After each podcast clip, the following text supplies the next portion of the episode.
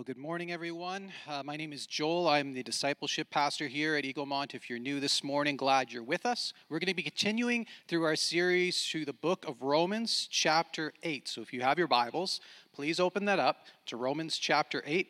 Uh, last week's passage, we had Harvey speak, and in verse twenty-eight to thirty of Romans, chapter eight, Paul explained that God has called us, that he's predestined us. If you're wondering what that word means, I encourage you to listen to last week's message, but that God has preordained us and called us to himself, and that he works all things together for the good for those who are loved and called by him.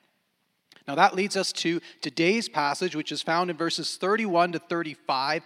Again, if your Bibles are open, would you read with me? I'm going to be reading out of the N I V this morning. It says this: "What then, in light of what we've just spoken about, shall we say in response to these things? If God is for us, who can be against us?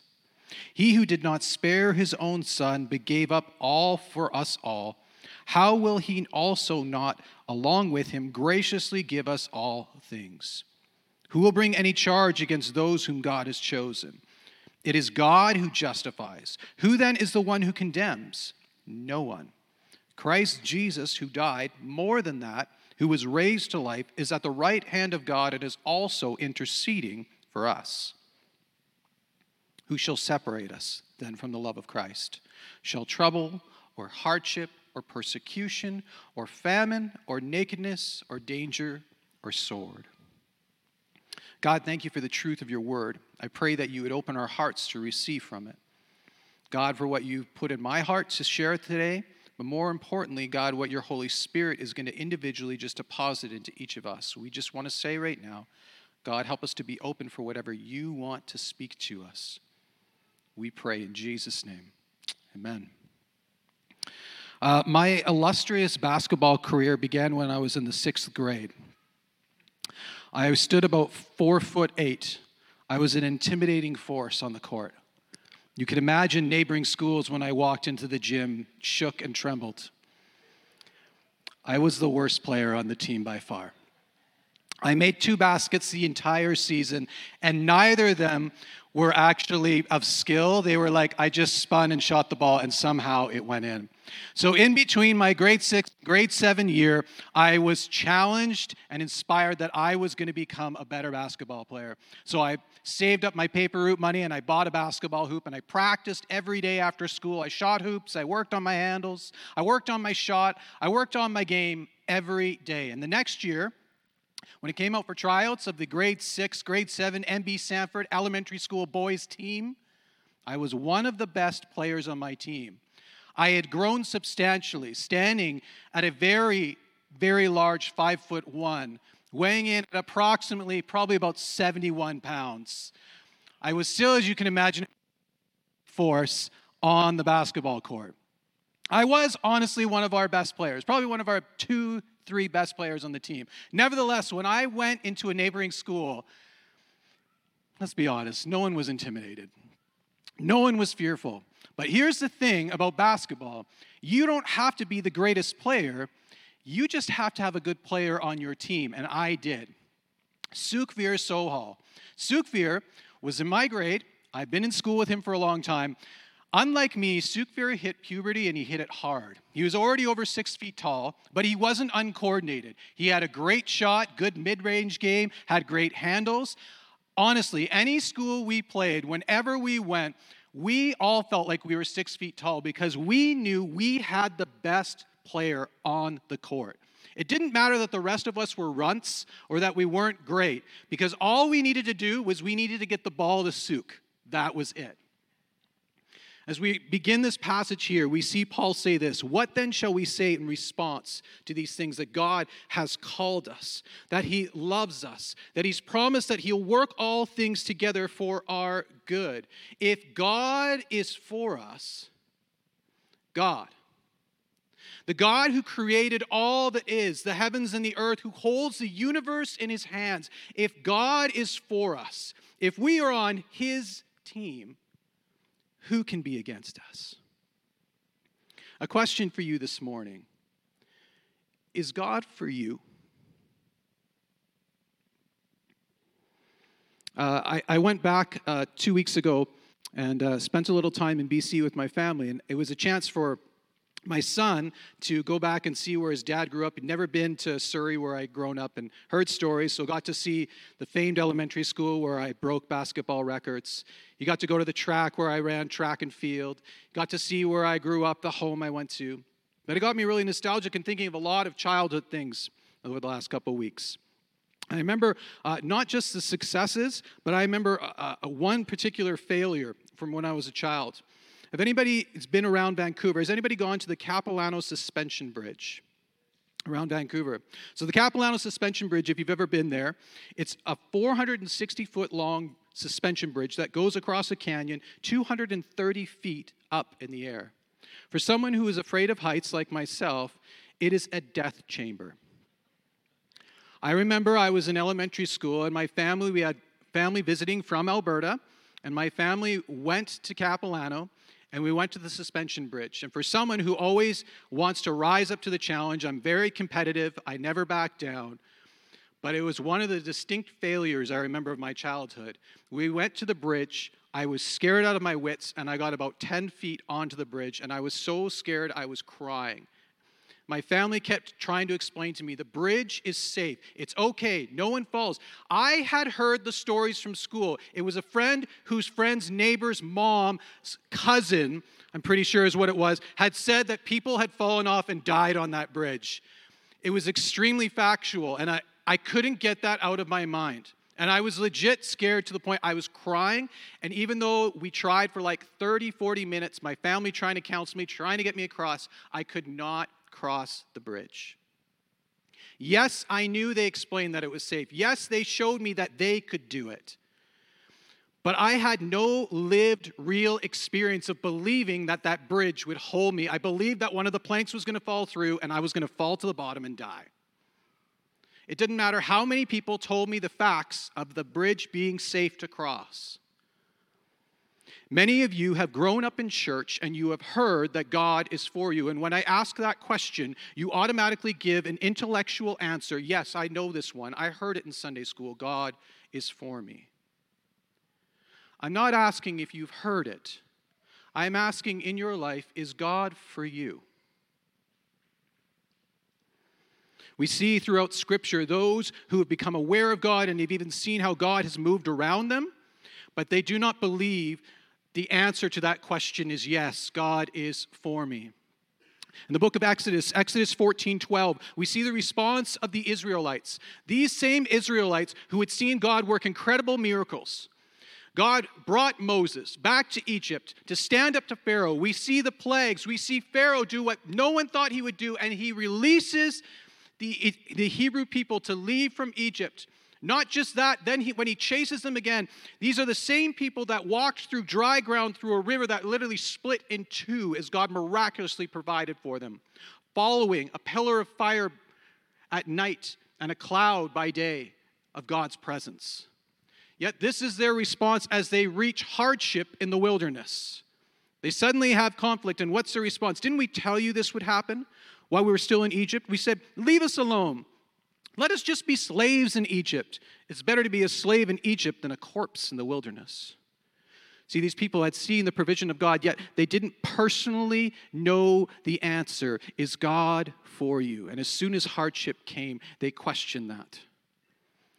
They hit that bridge and they went, I know you're saying that it's safe, but I don't believe it is. Yet we see those who know in their hearts of hearts because of a personal encounter with the presence of God that he is for them. In the book of Judges, we see Gideon as an example. Judges chapter six and eight, if you want to read those later today to reference this story. But Gideon, of all things, was extremely petrified when we see him first encounter God. He's hiding in a winepress because there's this mighty army attacking the Israelites called the Midianites. They're powerful, they're huge, and Israel is hiding from them, including Gideon, who's hiding in a winepress because he's so afraid. But God calls him and tells him that he is to lead the Israelites to war against the Midianites, and he would defeat them. Gideon believes God. So he rallies up troops, thirty-two thousand men, quite a sizable army, but that's less than a quarter the size of the Midianite army. I would already feel quite scared being outnumbered four to one. But yet God says to Gideon, I want to prove that it's me and it's not you. You have too many men. I want you to go to the men and say, whoever is afraid, you can leave. And that thirty-two thousand person army was drifted down to ten thousand men. I'd be petrified already, but God says once again, you still have too many men. I want you to take these men to the river, and for the men that drink directly out of the water like a dog, they can stay. Anybody who cups the water or drinks it like that, they can go. And that ten thousand person army was was brought down again to three hundred. Now they are ready for God to prove that he was for them. And that army of three hundred men defeated the Midianites. Church, if God is for you, who can be against you? What would it look like if each and every day you lived your life realizing that the God of the universe, the God that has created everyone and everything around you, is for you?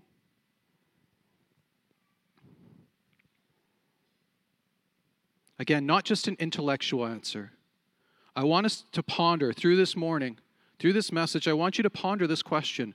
What would my life look like if I lived in light of God being for me? If you live a life out of this belief that God is for you, it means you live in light of five realities that we see Paul unpack in the remainder of these verses. We're going to go through them quickly this morning. The first reality is this, that it is God who gives. He is a God who gives. Verse thirty-two, he who did not spare his own son, but gave him up for us all, how will he not also, along with him, graciously give us all things? Your sin and my sin came at great cost. We've already spoken about that this morning as we participated in communion. It was the body of Jesus that was broken, his blood that was shed to pay for your sin and mine. There is nothing greater that God could give, nothing more extravagant he could provide for you. It was from this that Jesus taught even before his death. Look around at creation. How God feeds the birds of the air, how he clothes the flowers of the field. If God provides for those things, how much more you, who was created uniquely in his image, how much more will he not provide for you? If God has given so extravagantly, so far to even give his own son, what would he hold back from you that you need? James one seventeen tells us that every good and perfect gift is from above, coming down from the Father of lights. As we spoke about last week, Harvey spoke really well on Romans eight twenty-eight, that God works all things for good. Not that in your life all things will be good. Not that you will not experience hardship, trouble, or strife.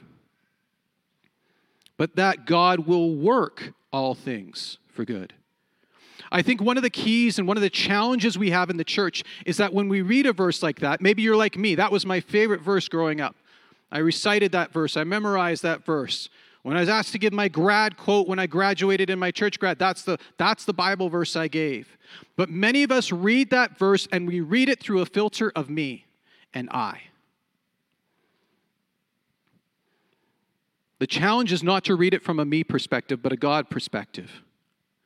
If God is for me, I know that God gives what is needed, not just for me, but ultimately for what his ultimate purpose is. And because I know that he is good and he loves me, I know that there will be good in the end for me. But the good for me is ultimately what is his good, not what is my definition for good, not what is my idea for my own pleasure. It's not about my pleasure, it's about his good. Church, we have to differentiate between the two of those, because I think too often when we read about his good, we think about that as meaning our pleasure. And those are two different things. If you're a chess player, you would know that when you play a game of chess, there are many pieces on the board, and ultimately it's about getting the other person's king, right? But along the way, there's usually not a perfect game where you have nothing that costs you in the end. God is ultimately the one in charge of the board, but that doesn't mean that we get to read the game score according to our own personal feeling as the pawn on the board, because sometimes there is a sacrifice of a pawn in order for ultimate purpose to be accomplished. Sometimes there will be pain that we experience in our personal lives, from our personal perspectives, but it's because God's ultimate good is being accomplished, and his good will be for our good. God is a God who gives, and he gives what is good. Number two, for those who live out a life of being, of God being for you, it means that you live out the reality that God chooses. God has chosen you. We see this in verse thirty-three. Who will bring any charge against those whom God has chosen? If you are here today, I'm telling you, God has chosen you. Have you ever been chosen for something before? It can be as simple as being chosen for dodgeball when you were in elementary school, chosen to be on a team, chosen to be a part of a crew. There's something of value that comes with that, that someone saw something in you that was worthy of you being picked. You are not on God's team because you were the last one left and no one wanted you, but you had to go on a team. God chose you. God wants you. He desires you to be in relationship with you. Ephesians one, four to five says this, even before he made the world, God loved us and he chose us in Christ to be holy and without fault in his eyes. God decided in advance to adopt us into his own family by bringing us to himself through Jesus Christ. This is what he wanted to do, and it gave him great pleasure. God wants you so much. He desires you so much. And being in relationship with him brings him great pleasure. Number three, God justifies. Verse thirty-three, who will bring any charge against those whom God has chosen? It is God who justifies. Who then is the one who condemns? No one. What are the accusations that the enemy loves to throw at you? Is there a particular struggle that you have in your life? Is there a sin that you trip over repeatedly? Is there a character flaw that has become very much poignant, clear, and you are aware of it in your life? A moral failure that the enemy regularly likes to bring up to say that that is what you are. God has justified us. This means that he has declared us righteous, right, pure in Christ. Satan would love to continue to accuse you, but we stand righteous in Jesus. Our Christian experience every day is going to change from day to day, because every day is a new day, which means we have to take up our cross. There are challenges that are going to come, and you will make mistakes, and you will have days where you'll be very aware of your failure and your faults. But even though our day-to-day may change, we stand continually righteous in Jesus, because his justification never changes. Jesus has already paid the penalty that was required for our sin. And in that, our security is not in our ability to uphold his standards. Our security is found in the fact that he has paid the penalty and he has set the standard for us. God justifies. There's a story of a, a young man who grew up in Russia back in the days of Stalin and saw the injustice of that world. His family was able to get out of the country and immigrated to the United States around the Minnesota area. And he grew up and he, he developed an extreme law, uh, love for ethics and the law. You can imagine seeing such injustice and unlawfulness. He developed such a, a love for the law. It was no surprise. He was very bright and smart, and he was known as a young man of great integrity as he grew up. He decided to become a lawyer. And from that, again, given his reputation of being so upright and so, so truthful, he eventually became a judge and was really the judge for his entire county, was well-renowned. Now, he, as he got older, had a family, had a son, And his son, like many sons, when he went through his teenage years and into his young adult years, went through his own rebellion, especially because of the reputation of his father. He tried to carve out his own, and in that, he made some poor choices. At one point in his young adult years, he got pulled over, was found with illegal substances in his car, and also broke several laws, traffic laws, while he was doing so. It was not the first time that he had run into trouble, but this time he had really gone above and beyond. Given that there weren't very many options, his case ended up coming before the court of his father. And his father was left with this difficult predicament. He loved his son and wanted to protect his son at all costs. Yet with that, he had an innate sense of the law of what was right and true. And as the case was made against him, it was very clear that his son was guilty. Now, the penalty was the fine that would be required was well over one hundred thousand dollars. His son did not have that kind of money. And so with that would be a prison sentence of over two months. And he knew how terrible that would be for his son. And you can imagine the torment of him feeling these two pulls upon him. The need to uphold what was right and true. He had seen injustice in his youth, and he knew what, what just avoiding and going against what was true leads to. Yet he also had an, such a deep, immense love for his son and would do anything to protect him. After hearing the case, he left and returned with his judgment. As he pounded his gavel, he sentenced his son to either pay the fine or have to do imprisonment. Upon making his judgment, he then took off his robe and walked down from his seat and stood beside his son as his father.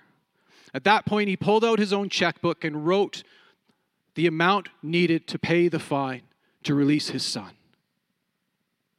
It's a prime example of what God did for us. God, in his righteousness, in his truth, could not ignore the reality of the consequences of our sin.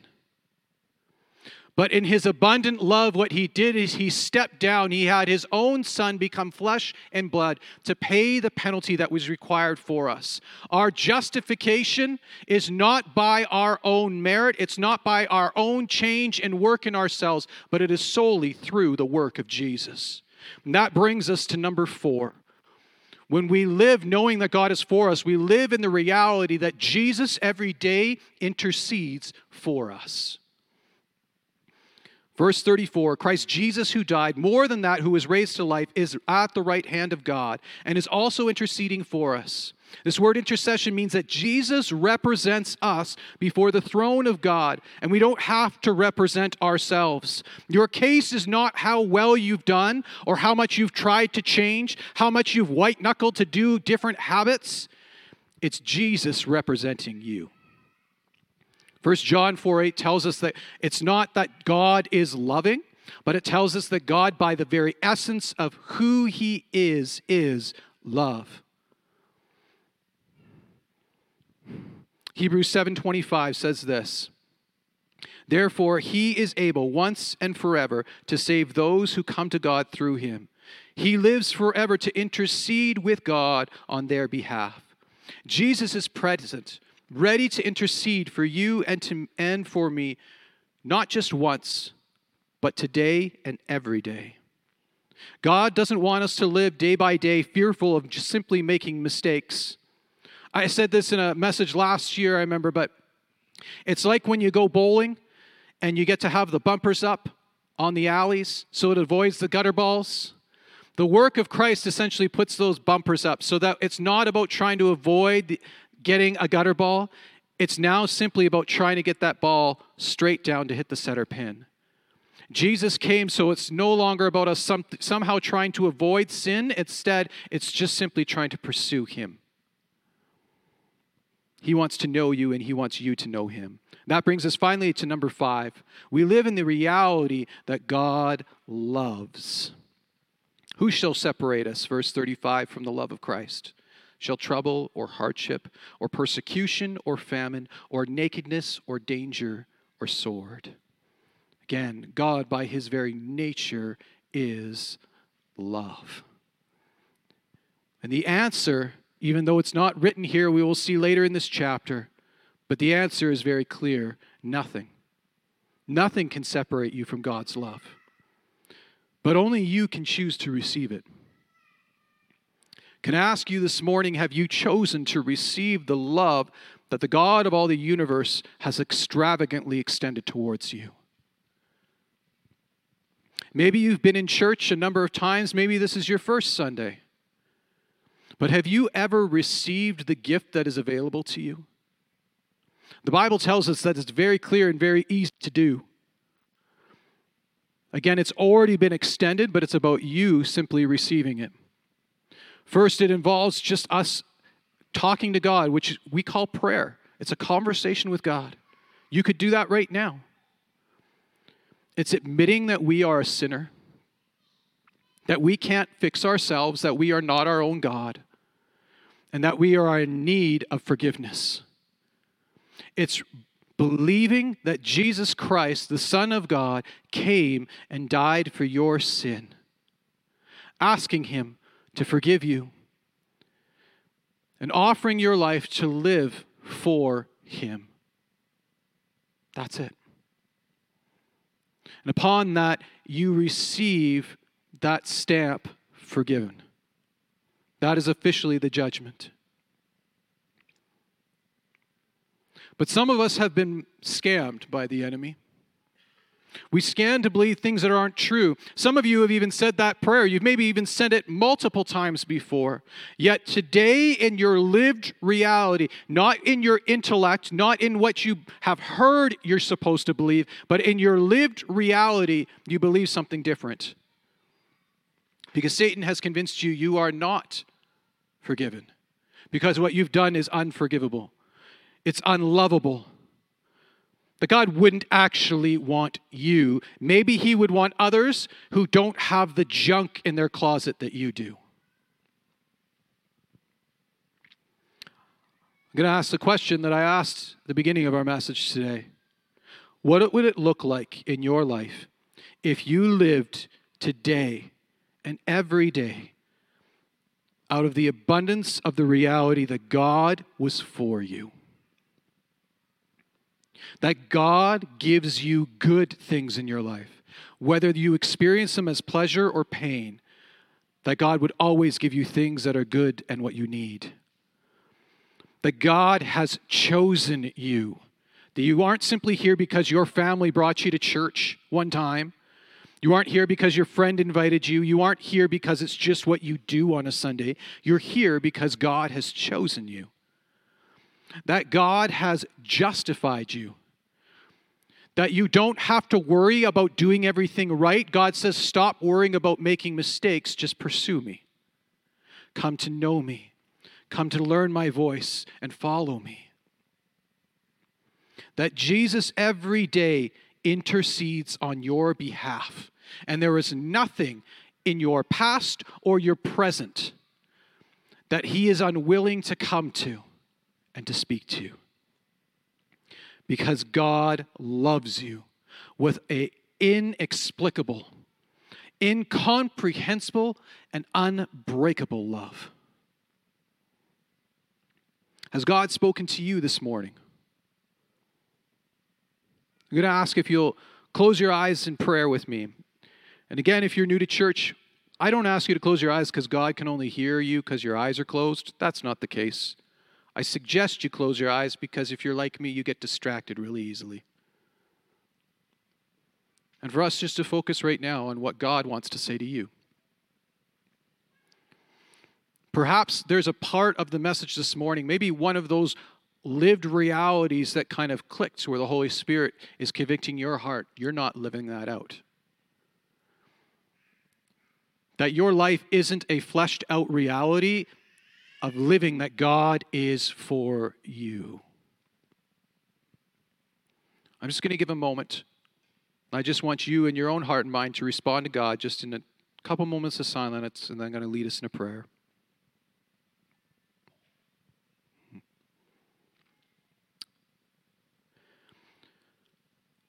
Heavenly Father, help me live my life today, not out of fear of what this world has told me, but out of a confident boldness, rooted in the truth that you have called me, you have chosen me, you have justified me, you love me, and you give me all that I need. That I am yours and you are for me. Help me not just to know that's true, help me to live that that's true. By the power of your Spirit. In Jesus' name, amen.